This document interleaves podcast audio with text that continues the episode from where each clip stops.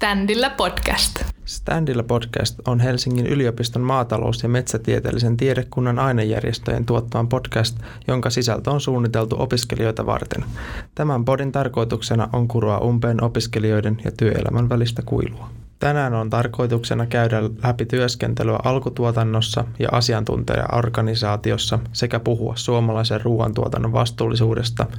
Jaksossa kuulet vastauksen muun muassa seuraaviin kysymyksiin. Mitä eväitä Viikki on antanut jakson vieraalle omaan osaamiseen? Miten vastuullista suomalaisista tiloista voitaisiin viestiä kuluttajille entistä paremmin? Miten maatalouden rakennemuutoksen vaikutukset näkyvät ProAgrian näkökulmasta? Mitä opintoja vieraat vinkkaavat nykyisille opiskelijoille? Entäpä mikä on somen rooli maatiloilla?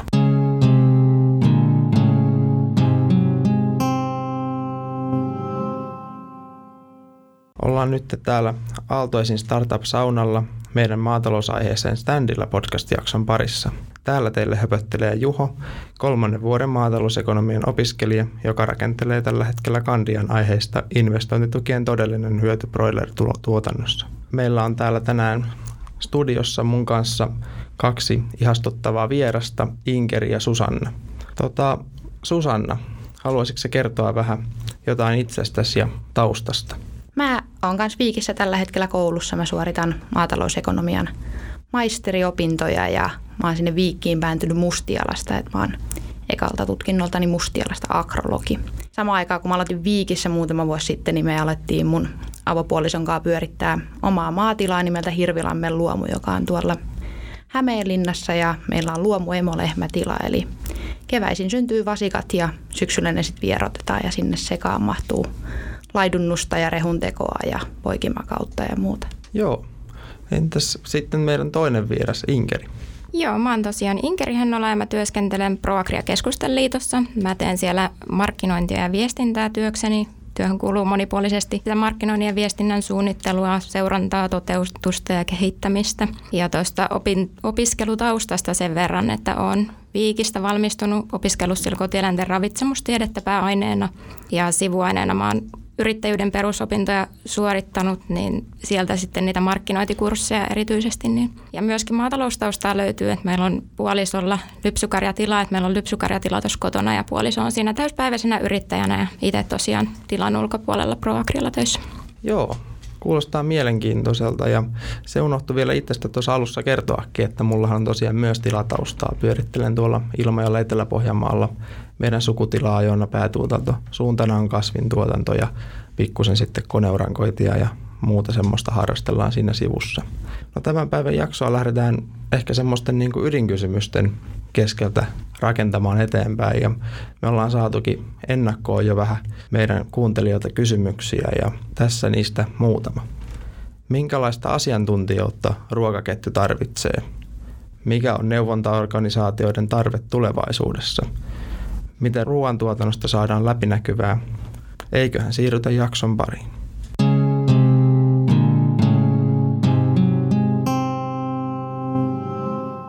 olette molemmat Viikissä opiskelleita, niin miten te koette, että Viikki on edesauttanut teidän elämää eteenpäin ja mitä se on antanut työelämää ja ehkä ihan muuhunkin elämään?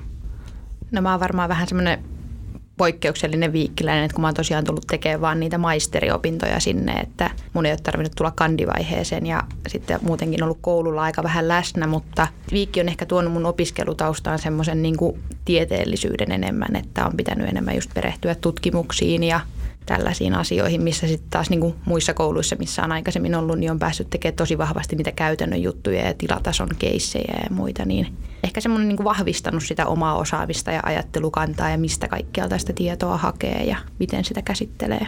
Ja sitten semmoinen tosi merkityksellinen, mikä mun mielestä on jokaisessa niin kuin varsinkin maatalousalan kouluissa, missä asutaan koulun lähellä ja tehdään paljon projekteja ja järjestötyötä ja näin, niin se, että sä opit tuntee erilaisia ihmisiä ja ajattelemaan, että mun tapauksessa mitä esimerkiksi sianlihan tuottajat ajattelee jostain asiasta ja mitä sitten taas niin lypsykarjatilalliset, kun itse ajattelee kuitenkin niin kuin hirveästi sen oman tuotannon kannalta sitä tulevaisuutta ja niitä ratkaisuja. Ja. Hienoa. Eli voisit suoraan sanoen suositella viikkiopiskeluita kaikille agrologiksi valmistuneille. Mutta mitenkäs Inkeri? Joo, Susanna nosti tuossa tosi hyviä asioita, että mä kans komppaan niissä ihan täysin ja mulle kanssa tosi tärkeää on viikissä ollut se, että saa, opetus perustuu niihin uusimpiin tutkittuihin tietoihin ja myöskin oppii sitä, että mistä sitä uusinta tietoa löytää. Ja toi verkostoituminen, mitä Susannakin nosti, niin mun mielestä se on tosi tärkeää, että verkostoituu alan ihmisten kanssa, että ihan siellä opiskelijakuvioissa ja myöskin opintojen aikana on ollut tosi hyviä tilaisuuksia verkostoitua ihan niin kuin alan työelämässä jo olevien kanssa, eli muiden yritysten edustajien kanssa. Että ne on ollut tosi hyviä tilaisuuksia. Toi on muuten ihan totta. on huomannut kyllä itse jo ihan opiskeluiden aikana, että toi verkostojen laajentuminen tapahtuu kyllä todella nopeasti siinä heti, kun opiskelut alkaa. Ja koko tämä kandivaihe on ollut kyllä semmoista itsensä kehittämistä ja verkostojen kasvattamista, että on antanut todella paljon ja voin ihan lämpimästi suositella kyllä, että vaikka joskus se ottaakin paljon, niin kyllä se myös antaa. Joo, ja tuosta voisi jatkaa vielä, että sen on huomannut, huomannut, että kun on sieltä koulusta valmistunut ja siirtynyt työelämään, niin siellä, siellä on usein niitä opiskelukavereita jokaisessa yrityksessä suurin piirtein, että kuitenkin meilläkin maatalousala on aika pieni, niin sitten monessa yrityksessä on sitten niitä opiskelukavereita, että senkin puolesta se on tosi tärkeää silloin opiskeluaikana jo verkostoitua. Se on ihan totta ja varmasti Susannakin on huomannut sen, kun tilataustaa on itsellä, niin on jotenkin pienempi kynnys lähteä kysymään apua, kun on vähän tuttuja ihmisiä, ihmisiä sitten siinä neuvontaorganisaation puolella tai ihan vaan niin kuin toisena tuottajana siinä rajan toisella puolella. Juurikin näin ja sitten, että tietää ne tuottajat, jotka tekee jotain asiaa, mikä on niin kuin eri tavalla tai uutta, niin sun ei tarvitse lähteä itse kaikkea kokeilemaan, vaan sä näet, että joku muu testaa sitä ensin käytännössä ja sitten sä pääset sitä kautta niin kuin itse poimiin niin sanotusti parhaat ja sitten sä puolestaan itse testaat jotain joku muu poimii siitä parhaat. Kyllä. Tuota, te olette molemmat tietyllä lailla kytkeytyneitä tähän alkutuotantoon, niin miten suomalainen ruoantuotanto on teidän mielestä vastuullista ja miten se vastuullisuus näkyy? Joo, kyllähän meillä suomalainen ruoantuotanto ja suomalainen maatalous on ihan ykkösluokkaa maailmankin mittakaavassa, että eläinten hyvinvointi on meillä tosi, tosi korkealla myöskin ilmastoviisaaseen viljelyyn kiinnitetään huomioon tosi paljon. Että esimerkiksi ihan työssä tuolla ProAgrialla huomaa, että, että niitä asioita kyllä kysytään tosi paljon. Uusiutuvan energian käyttö, kiertotalousasiat ja ihan se elintarvieturvallisuus on meillä tosi hyvällä tasolla. Että kyllä meillä, meillä on paljon asioita, mitkä on hyvin. Hyviä ja mielenkiintoisia nostoja, Inkeri. Mutta kuinka Susanna, miten näet nämä asiat? Mä olen Inkerin kanssa tosi vahvasti samaa mieltä tästä elintarviketuotannon vastuullisuudesta Suomessa ja siitä, että meillä on oikeasti puhtaita ruokatuotteita, mitä me voidaan tuottaa kuluttajille. Mutta sitten tilatason vastuullisuudesta, niin tilathan tekee nykyään hirveästi työtä sen eteen, että ne voi parantaa vastuullisuutta ja että meillä olisi tuleville sukupolville viljeltäväksi entistä niin kuin paremmassa tilassa oleva maatila niin ympäristön monimuotoisuuden kuin ympäristön tilan kannalta muutenkin että siellä olisi sellainen tila, joka on kehittyvä ja niin kuin tarjoaa myös niille muille ihmisille, kuten meidän tilanteessa, niin kaupunkilaiset on ihan vieressä, niin se on niille myös viihtyisä osa niiden ympäristöä ja ne pääsee sinne katsomaan ja näkemään niitä asioita. Kyllä, se on aivan totta. Tuota, kuitenkin meillä on tulos nyt uusi tukikausi, joka ehkä taas painottuu enemmän juuri tänne ympäristöpuolelle. Ja maatalous kehittyy, tilakoko kasvaa, niin osaamista vaaditaan koko ajan tuotannossa enemmän. Miten te näette neuvontaorganisaatioiden osuuden tässä kehittyvässä maataloudessa? Joo, tosiaan kyllä tuosta maatalouden rakennemuutoksesta on puhuttu tosi pitkään ja sehän on, on tapahtunut ja tapahtumassa yhä enemmän, että tilakoot tosiaan kasvaa ja asiakkaiden määrä myöskin vähenee. Ja itse asiassa kun käytit tuota sanaa neuvontaorganisaatio, niin huomaa kyllä, että, että neuvonnan tarve on muuttunut, että se ei ole enää pelkkää neuvontaa, vaan se on laajempaa semmoista asiantuntijatarvetta. Ja, ja tota, jos miettii tätä tilakoon kasvua ja maatalouden rakennemuutoksen vaikutusta esimerkiksi ProAgriankin työhön, niin mun mielestä meillä on tosi iso rooli siinä.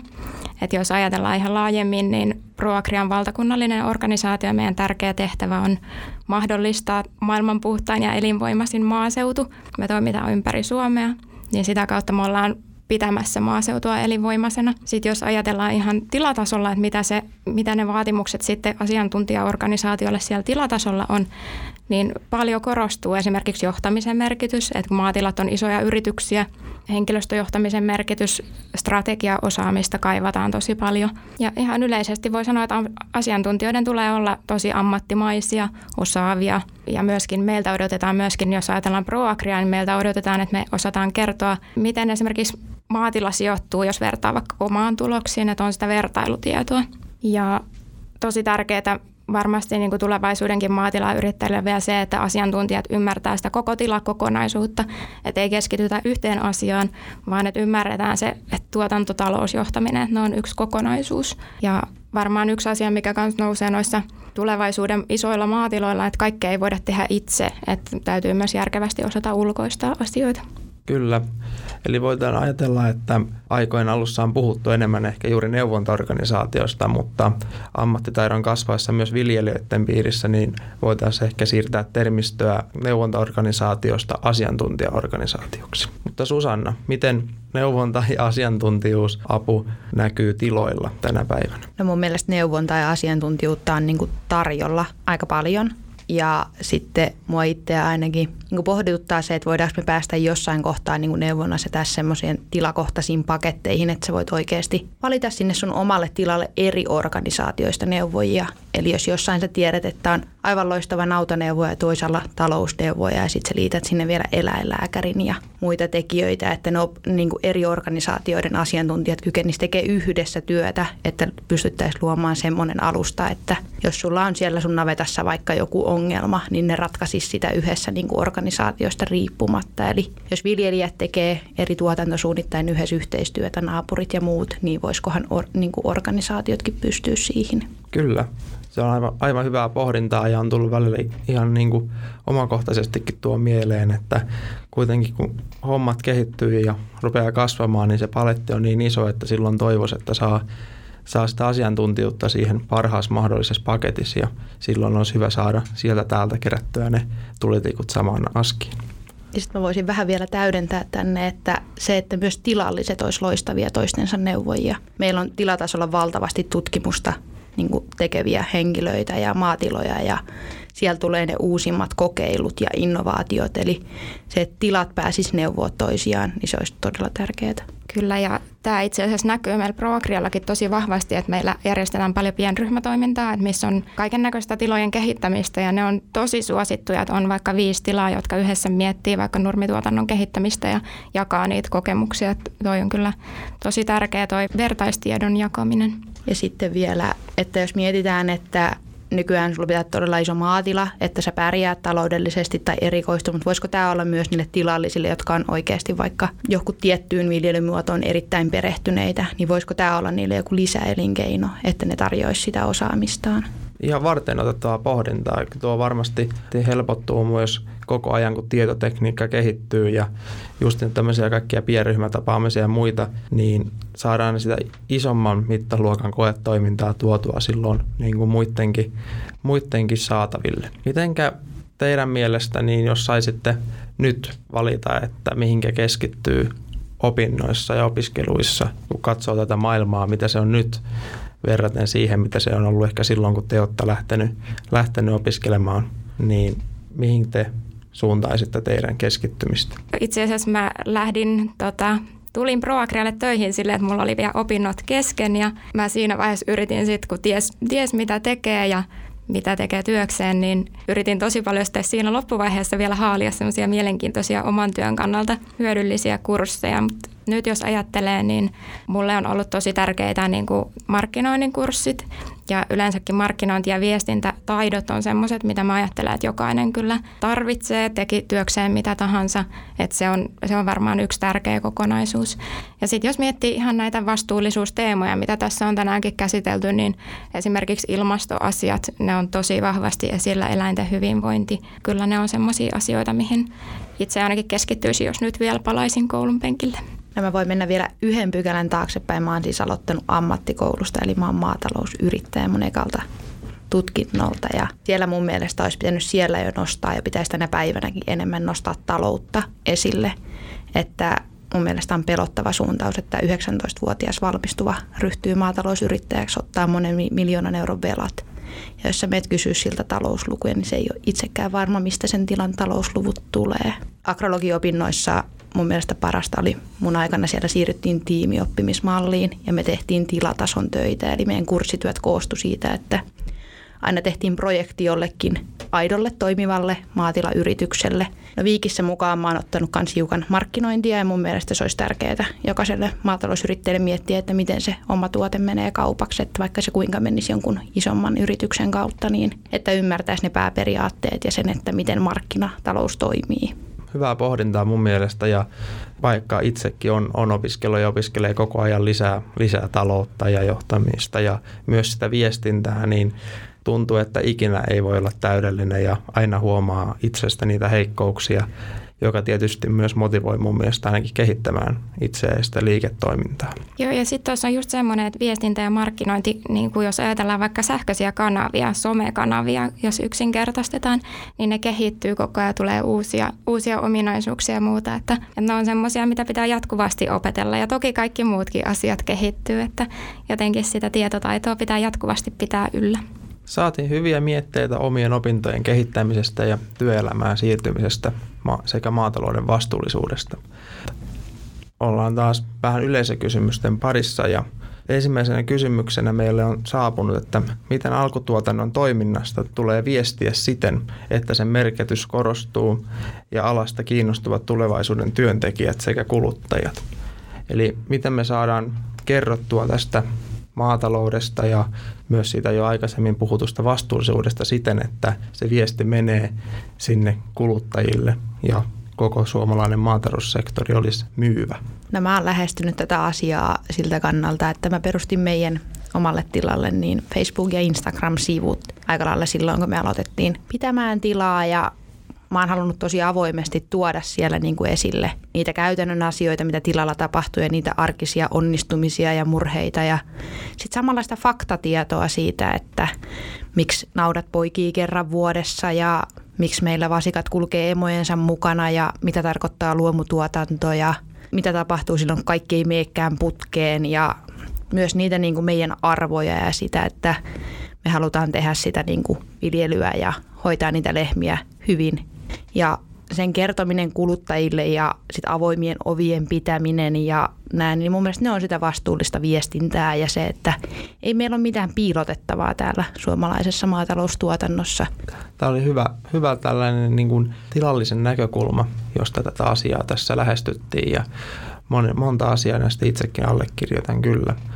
Kuinka Inkeri, sä oot asiantuntijaorganisaatioiden puolelta ja tavallaan niin kuin aika usein se pallo siirtyy ProAgrian puoleen, kun tulee joku tämmöinen uusi, uusi otsikko mediaan tai muualle suomalaisesta maataloudesta ja tuosta vastuullisuudesta ja muustakin toiminnasta, niin miten te siellä sitä hommaa handlaatte?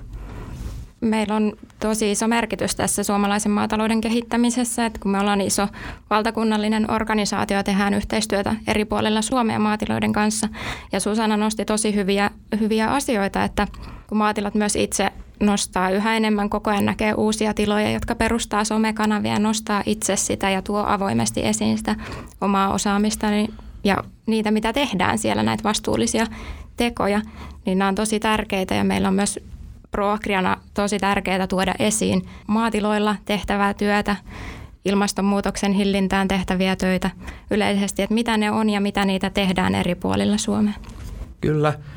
Koetteko te, että, että tuota, tässä maataloudessakin se markkinointi voisi olla semmoinen valtti, joka jossain vaiheessa esimerkiksi toisi lisäarvoa siihen, että onko tila haluttu yhteistyökumppani vaikka sitten se jatkojalostajan kanssa? No mä itse ainakin uskon, että asia on näin, että jos jatkojalostajalla on suoraa kertoa, että mistä se liha on tullut ja se kuluttaja voi suoraan tutustua vaikka siihen tilaan siellä internetissä ja seurata sen tekemistä, niin kyllähän se sitoo sitä kuluttajaa niin kuin siihen sen ostopäätökseen ja varsinkin nyt kun ihmiset on tosi niin kuin kiinnostuneita siitä, että mistä heidän ruoka tulee pöytään ja miten sitä on tuotettu ja miten eläimet on voinut. Mun työhön kuuluu osittain, että mä pidän somekoulutuksia, olen pitänyt useampiakin maatila- ja maaseutuyrittäjille ja kyllä se niistäkin huomaa, että paljon tiloja, joilla ei ole suoramyyntiä itsellä, mutta kuitenkin miettii sitä, että miten sitä omaa brändiä rakennetaan ja miten siitä omasta toiminnasta viestitään ja miten markkinoidaan, jotta saadaan sitten niin kuin rakennettua sitä brändiä. Että kyllä vaikka sitä suoramyyntiikään ei olisi, niin se on tosi tärkeä semmoinen niin kuin myöskin koko maatalouden imagon nostamisen kannalta. Ja sitten vielä lisätäkseni tähän, niin se on ollut mulle myös väylä, mistä mä oon saanut semmoisia vastauksia, mitä ei löydy kirjoista ja niin videoista ja muista opetusjutuista, että jos meillä on ollut meidän lehmien kanssa joku ongelma, niin yleensä sen on osannut joku toinen tuottaja ratkaista, että silloin siihen joku tipsi, minkä se on saanut käytännön kokemuksesta tai sukupolvelta sukupolvelle. Kun meillä ei tosiaan ole ollut niitä lehmiä kuin se kaksi vuotta, niin sitten, ethän se voi saada semmoista muuten mistään. Kyllä, olen huomannut myös tuon saman, koska mullakin on Instagram- ja Facebook-sivut omalla tilalla ja sieltä saa aina, aina kyllä hyviä vinkkejä ja se on erittäin semmoinen edullinen markkinointikanava ja juuri tämä brändäys on ehkä noussut tämän päivän kuumaksi perunaksi, että sitä pitää viedä eteenpäin. Mutta tuossa jo vähän tosiaan puhuttiinkin, että miten tuotannosta saadaan niin kuin läpinäkyvää ja se oli tämä just tämä markkinointi ja semmoinen avoimuus. Mutta miten te näette, että voidaanko tulevaisuudessa entistä enemmän niin kuin tuottajia velvoittaa siihen läpinäkyvyyteen ja semmoiseen, että tavallaan se on koko ajan suurennuslasin alla se suomalainen alkutuotanto. Että onko se teidän mielestä niin kuin oikeutettua siinä mielessä vai pitäisikö siihen päteä samat yrittäjyyden lait kuin kaikkeen muuhunkin, että kaiken ei tarvitse olla ihan kaikkien tiedossa. No mun mielestä on niin se läpinäkyvyys ja kuinka paljon haluaa kertoa itsestä ja kun ne maatilat on siellä ihmisten kotona, niin se on paljon kiinni siitä tuottajasta, että ei kaikki halua tuoda niitä oman perheen asioita ja oman tilan asioita julkisuuteen ja kaikille ei ole aikaa ja resursseja siihen, niin ehdottomasti sen pitää olla oma valinta. Eli jos tuottaja päättää kertoa ja haluaa kertoa ja kutsuu katsomaan, niin sitten se on ok. Mutta jos hän ei puolestaan niin näe siihen tarvetta tai muuta, niin kyllähän niin jokaisella meillä pitää olla oikeus yksityisyyteen ja siihen, että sä voit olla sun kotona rauhassa ja tehdä sun niin päivittäistä työtä rauhassa. Et tilojen toimintaa kuitenkin valvoo eläinlääkärit ja viranomaiset, niin kyllä sen pitäisi sitten riittää.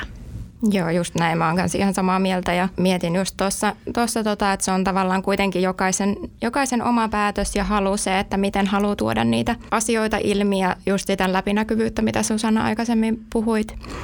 Mun mielestä tärkeää on muistaa kuitenkin sit se rehellisyys ihan niin kuin kaikessa viestinnässä, että, että kerrotaan asioista niin kuin ne on se on erittäin hyvä tämmöinen yleissäännöllinen asia, että muistetaan se, että se on tosiaan sen tuottajan koti myös, että se ei ole yritysteollisuustontilla. No Inkeri kerroit tuossa aikaisemmin jo siitä, että oot pitänyt tämmöistä brändäys- ja somekoulutusta, niin minkälaisena tulevaisuuden tarpeen sä näet just sillä, sillä sektorilla, että onko sillä nyt ollut kasvava kysyntä ja mitä se ehkä niin kuin tulevaisuudessa voisi olla? Joo, on, ihan selvästi on kasvava kysyntä ja, ja niin kuin sanoin just aikaisemmin, että, että aikaisemmin on ehkä ajateltu, että ne, jotka myy myy suoraan sellaiset tilat, että he, he perustaa ne markkinointikanaviksi ne somekanavat, mutta nyt on huomannut yhä enemmän sitä trendiä, että vaikka ei olisi sitä suoramyyntiä, niin, niin sitä halutaan silti tuoda sitä tuotantoa esiin ja tavallaan PR koko maataloudelle, että että kyllä se kasvaa koko ajan. Sitten huomaa, että kun somekanavia tulee koko ajan lisää, ne kehittyy valtavaa vauhtia, niin kyllä se tarve sille uuden oppimiselle on tosi kova. Kuinka Susanna, niin näin tilallisen näkökulmasta, niin koetko että tilalliset olisi niin kuin halukkaita ottamaan tämmöistä koulutusta vastaan ja näkisi sen tarpeellisena? No mä koen, että siinä on vähän semmoinen kaksi koulukuntaa, että nuoret tilalliset niin alkaa olla aika taitavia, että ne on niin kuin opetellut itse sitä asiaa ja niillä on myös henkilökohtaiset tilit näihin kaikkiin palveluihin ja tekee paljon itse ja näin, mutta sitten on myös semmoinen toinen koulukunta, että se on vähän haastavaa, että miten ne asetukset pitää siellä olla ja miten se julkaistaan ja millainen kuva julkaistaan ja näin edespäin. Mä näen, että tälle on tosi iso tarve ja sille, että on erilaisia koulutuksia siihen ja saa niitä käytännön vinkkejä vaikka muiltakin tiloilta, että mitä sinne voi julkaista ja millaisista kaikista asioista voi kertoa. Ja. Joo, toi oli tosi hyvä huomio. Just toi, että tasoerot on ihan valtavat, että, että osa maatalousyrittäjistä on just, että niillä on, osaa ne kuin vettä vaan ne kanavat ja silloin se ehkä se koulutuskin on enemmän vähän semmoista niin kuin sisällön suunnittelua ja somestrategian suunnittelua ja ehkä sitä niin kuin maksullista mainontaa siitäkin kysytään paljon. Ja sitten taas on ihan niitä aloittelijoita, jotka ihan niin kuin kysyvät, että miten se Facebook nyt perustetaan ja miten se postaus tehdään, että, että sitä kyllä tarvitaan monen tasosta koulutusta siihen mutta selvästi kysyntää on ihan niin kuin kaiken, kaiken tasoisista lähtökohdista. Tota, meidän kuulijoita tietysti kiinnostaa varmasti lähtökohtaisesti myös työelämä ja miten se työkuva tulee muuttumaan ja tulevaisuudessa ja mitenkä ehkä se kenttä, että onko työpaikkoja tarjolla justiinsa tuolla asiantuntijaorganisaatioissa ihan jo siihenkin peilaten, että tilako koko ajan kasvaa ja tilojen määrä vastaavasti vähenee. Ja sitten taas moni pallottelee sitäkin kysymystä, että kuitenkin väestö kasvaa maailmassa, että ruokaa täytyisi tuottaa, niin onko siinä ruoantuotantosektorilla tulevaisuudessakin niitä työpaikkoja? Joo, toi oli hyvä, mitä sanoit, että ruokaa tarvitaan aina, ja niinhän se on. Ja aikaisemmin puhuttiin tuossa vähän siitä, että maatalouden rakennemuutoksista ja mitä, mitä vaikutuksia sillä on. Ja kyllähän se ehdottomasti on niin, että jatkossa asiantuntijuuden tarve on, että tarvitaan vielä laadukkaampaa asiantuntijuutta ja tarvitaan sitä osaamista. Ja nyt kun ollaan tässä viikkiläisille tekemässä podcastia, niin kyllä täytyy sanoa, että viikistä valmistujat on esimerkiksi ProAgrialla tosi haluttuja, että me halutaan, halutaan osaavia asiantuntijoita meille. Kuinka Susanna? Tullaan tarvitsemaan asiantuntijoita, mutta mä näen tässä myös sen toisen puolen, että tekemällä siellä sun omalla tilalla, mikäli sä päätät jatkaa kotitilaa tai ostaa tilan tai päädyt sinne jotain muuta kautta, niin susta voi myös siellä kehittyä asiantuntija. Ja mä näen ehdottomasti itse kysynnän myös sillä, että organisaatioiden lisäksi on sitä yksityistä neuvontaa ja yksityisiä asiantuntijoita, joilla on sitten vähän omat resurssit tehdä sitä ja koko ajan se oma tutkimus ja kokeileminen etenee hyviä pointteja Susanna. Tuota, Susanna siinä jo nostikin vähän sitä, että mitenkä ehkä päästään jatkamaan sitä kotitilaa tai ostetaan joku, joku tila ja ruvetaan sitä pyörittämään, mutta miten Inkeri sinne teille pääsee ne halutut viikkiläiset töihin? Meillä on Proagrian nettisivuilla proagria.fi kautta rekry. Sieltä löytyy tiedot meidän avoimista työpaikoista. Sitten meillä on avautumassa tässä vuoden alussa kesätyöhaku. Ja myöskin, no kannattaa ottaa seurantaa kaikki Proagrian somekanavat, että siellä meillä kerrotaan kaikista avoimista työpaikkoista. Ja oikeastaan semmoinen hauska yksityiskohta, miten itse on päässyt, päätynyt ProAgrialle, niin se täytyy tässä mainita, koska ö, olin Viikki Areenassa ja kävin ProAgrian standilla juttelemassa ja sieltä, sieltä sitten sain tämän työpaikan, että kannattaa aina kun näkee näitä yritysten edustajia, niin käydä juttelemassa ja kyselemässä suoraankin, että voisiko olla töitä, että, että se aina poikii jotain hienoa kuulla, että Viikkiareena on realisoitunut työpaikaksi. Tässä on ehkä semmoinen hyvä, hyvä osoitus meidän kuulijoillekin, että kannattaa aina tarttua niitä työnantajia vähän pikkudillista ja jutella, että se voi poikia kyllä erittäin hyviäkin työpaikkoja. Mutta tuosta teidän ensi kesän työpaikkatarjonnasta oli vielä semmoinen mieleen, että nyt kun on tämä koronavirus, niin vaikuttaako se jotenkin siihen, että kuinka paljon teille porukkaa palkataan kesäksi? Joo, tämä koronatilanne on niin vaikuttanut meillä totta kai kaikkien työntekijöiden arkeen, että aika monet palvelut on siirtynyt etäyhteyksien päähän toteutettavaksi, mutta toki on niitä palveluita, joita etäyhteyksiä ei pystytä toteuttamaan, että on ihan, ihan sitten niitä fyysisiä asiakaskohtaamisia. Mutta jos kesätöitä ö, ajatellaan, niin näillä näkymin aika saman, sama tilanne, mikä aikaisempinakin vuosina, että, että tekijöitä tarvitaan aina. Hauska kuulla, että töitä on tarjolla meidän alalle. Kuinka Susanna Onko teillä ollut tapana palkata? No me ollaan sellaisessa tilanteessa, että me ollaan käynnistämässä yritystoimintaa, joten se, että saako itsekään työstään palkkaa tällä hetkellä, niin on vähän kyseenalaista. Tai tulevaisuudessa niin me ollaan otettu toistaiseksi työssä oppijoita, että ammattikouluista eläintenhoitaja opiskelija oli nytkin syksyllä ja nyt on ensi keväästä ja alkukesästä jo varattu kuukaudet niin seuraavalle työssäoppijalle ja ne on niitä mahtavia meidän alan tulevaisuuden tekijöitä, eli mistä tulee lomittajia ja karjanhoitajia. Että varmaan niihinkin sitten viikkiläiset pääsee törmää siellä omassa arjessaan. Jatkaakseni tuota Susannan ajatusta, niin kyllähän maatiloilla on tosi iso merkitys niin kuin yhteiskunnallisestikin työnantajana. Maatilat tarjoaa työpaikkoja ja yleensäkin työllistää paljon niin kuin muidenkin alojen ihmisiä. Et kyllä se Proagriallakin näkyy just se, että se henkilöstöjohtamisosaamisen tarve on maatiloilla myöskin iso sit näiden kautta. Kyllä, ja tuo, mitä Susanna sanotkin, että tarjotte noita harjoittelupaikkoja siellä, niin sehän on ihan ensiarvoisen tärkeää, että annetaan nuorille kokemusta työelämästä ja sitä kautta ehkä saadaan luotua sitä uskoa ja innostusta tähän meidän alaan. Ja kyllähän maatalouspuolella viikissäkin meidän täytyy suorittaa se maatalousharjoittelu, että voi valmistua. No Susanna ja Inkeri, te olette varmasti saanut huomata, että meiltä Viikistäkin myös sieltä maatalouspuolelta lähtee porukkaa tosi paljon ehkä ihan täysin eri aloillekin töihin, kuten esimerkiksi rahoitussektorille ja erilaisiin johtotehtäviin, niin Miten te koette, että onko Viikissä saatava koulutus tarpeeksi valmistava tämmöisiin erilaisiin tehtäviin, kun kuitenkin lähtökohtaisesti ajatellaan vaikka, että se on vain maatalouteen soveltuva koulutus? Vaikutusmahdollisuuksia on itsellä tosi paljon, että mitä, mihin siellä satsaa siellä opinnoissa. Ja jos ajattelee ihan tätä munkin urapolkua, että mä oon lähtenyt opiskelemaan kotieläinten ravitsemustiedettä ja tuotantoeläimet on aina ollut tosi lähellä sydäntä. Ja sitten mä oon päätynyt markkinointi- ja viestintätehtäviin. Toki on maatalouden asiantuntijaorganisaatiossa ja sehän on mulla tosi iso vahvuus, että mä tunnen sen substanssin. Ja jos ajatellaan, että esimerkiksi ProAgriallakin, että siellä on toki maatalouden asiantuntijoita, mutta tarvitaan paljon muitakin asiantuntijoita just just talouden asiantuntijat on tosi haluttuja. Ja sitten ihan muitakin, että jos on ilmastoasioista muun muassa ja ynnä muusta, niin kyllähän niin kuin ei voi ajatella, että yksi koulutus vie siihen yhteen paikkaan, vaan että, että nykyään niin kuin yrityksissäkin on hyvin erilaisia tehtäviä. Ja, ja jotenkin itse ajattelen, että maatalous on jotenkin niin semmoinen perustavanlaatuinen asia ja niin kuin ruokasektori yleisesti se koskettaa niin montaa, niin se tavallaan, että jos sitä tuntee ja tietää, niin se on tosi iso vahvuus tosi monessa organisaatiossa. Aika lailla samaa mieltä, että se on tärkeää, että on se joku substanssiosaaminen, mutta sitten se, että miten sä valitset sinne sun niin kuin sivuopinnoiksi ja mistä sä oot kiinnostunut ja miten sä harrastat ja miten sä teet vapaa-ajalla, niin sillä on tosi iso merkitys, että minne sä päädyt töihin tai miten sä päädyt itse tekemään yrittäjänä tai mihin sä niin kuin suuntaudut siitä, kun sä valmistut viikistä.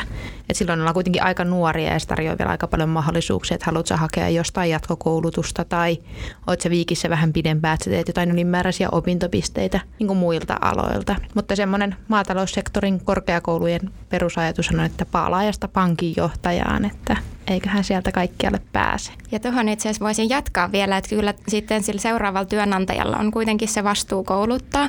Että jos ajattelee Proagriaakin, me ollaan asiantuntijaorganisaatio, ainut mihin me voidaan investoida on se meidän henkilöstön kouluttaminen. Ja itse olen ainakin kokenut, että just että Proagrialla on tosi hieno se, että, että saa kouluttautua ja pääsee ulkomaille hakemaan oppia ynnä muuta. Että opintojen kautta saadaan ensin se perusta ja sitten, sitten siellä työelämässä opitaan koko ajan lisää. Joo, toivottavasti nämä hyvät puheenvuorot loi uskoa meidän opiskelijoihin siitä, että mihin vaan pääsee, kun haluaa ja on valmis tekemään sen eteen töitä. Ja myös tuo Inkerin mainitsema jatkokoulutus sieltä työnantajan toimesta niin antaa ehkä hyvän, hyvän tiivistyksen sille sanonnalle, että elämä on oppimisen pituinen matka. Kiitos osallistumisestanne Standilla podcastiin, Susanna ja Inkeri. Kiitos. Kiitos.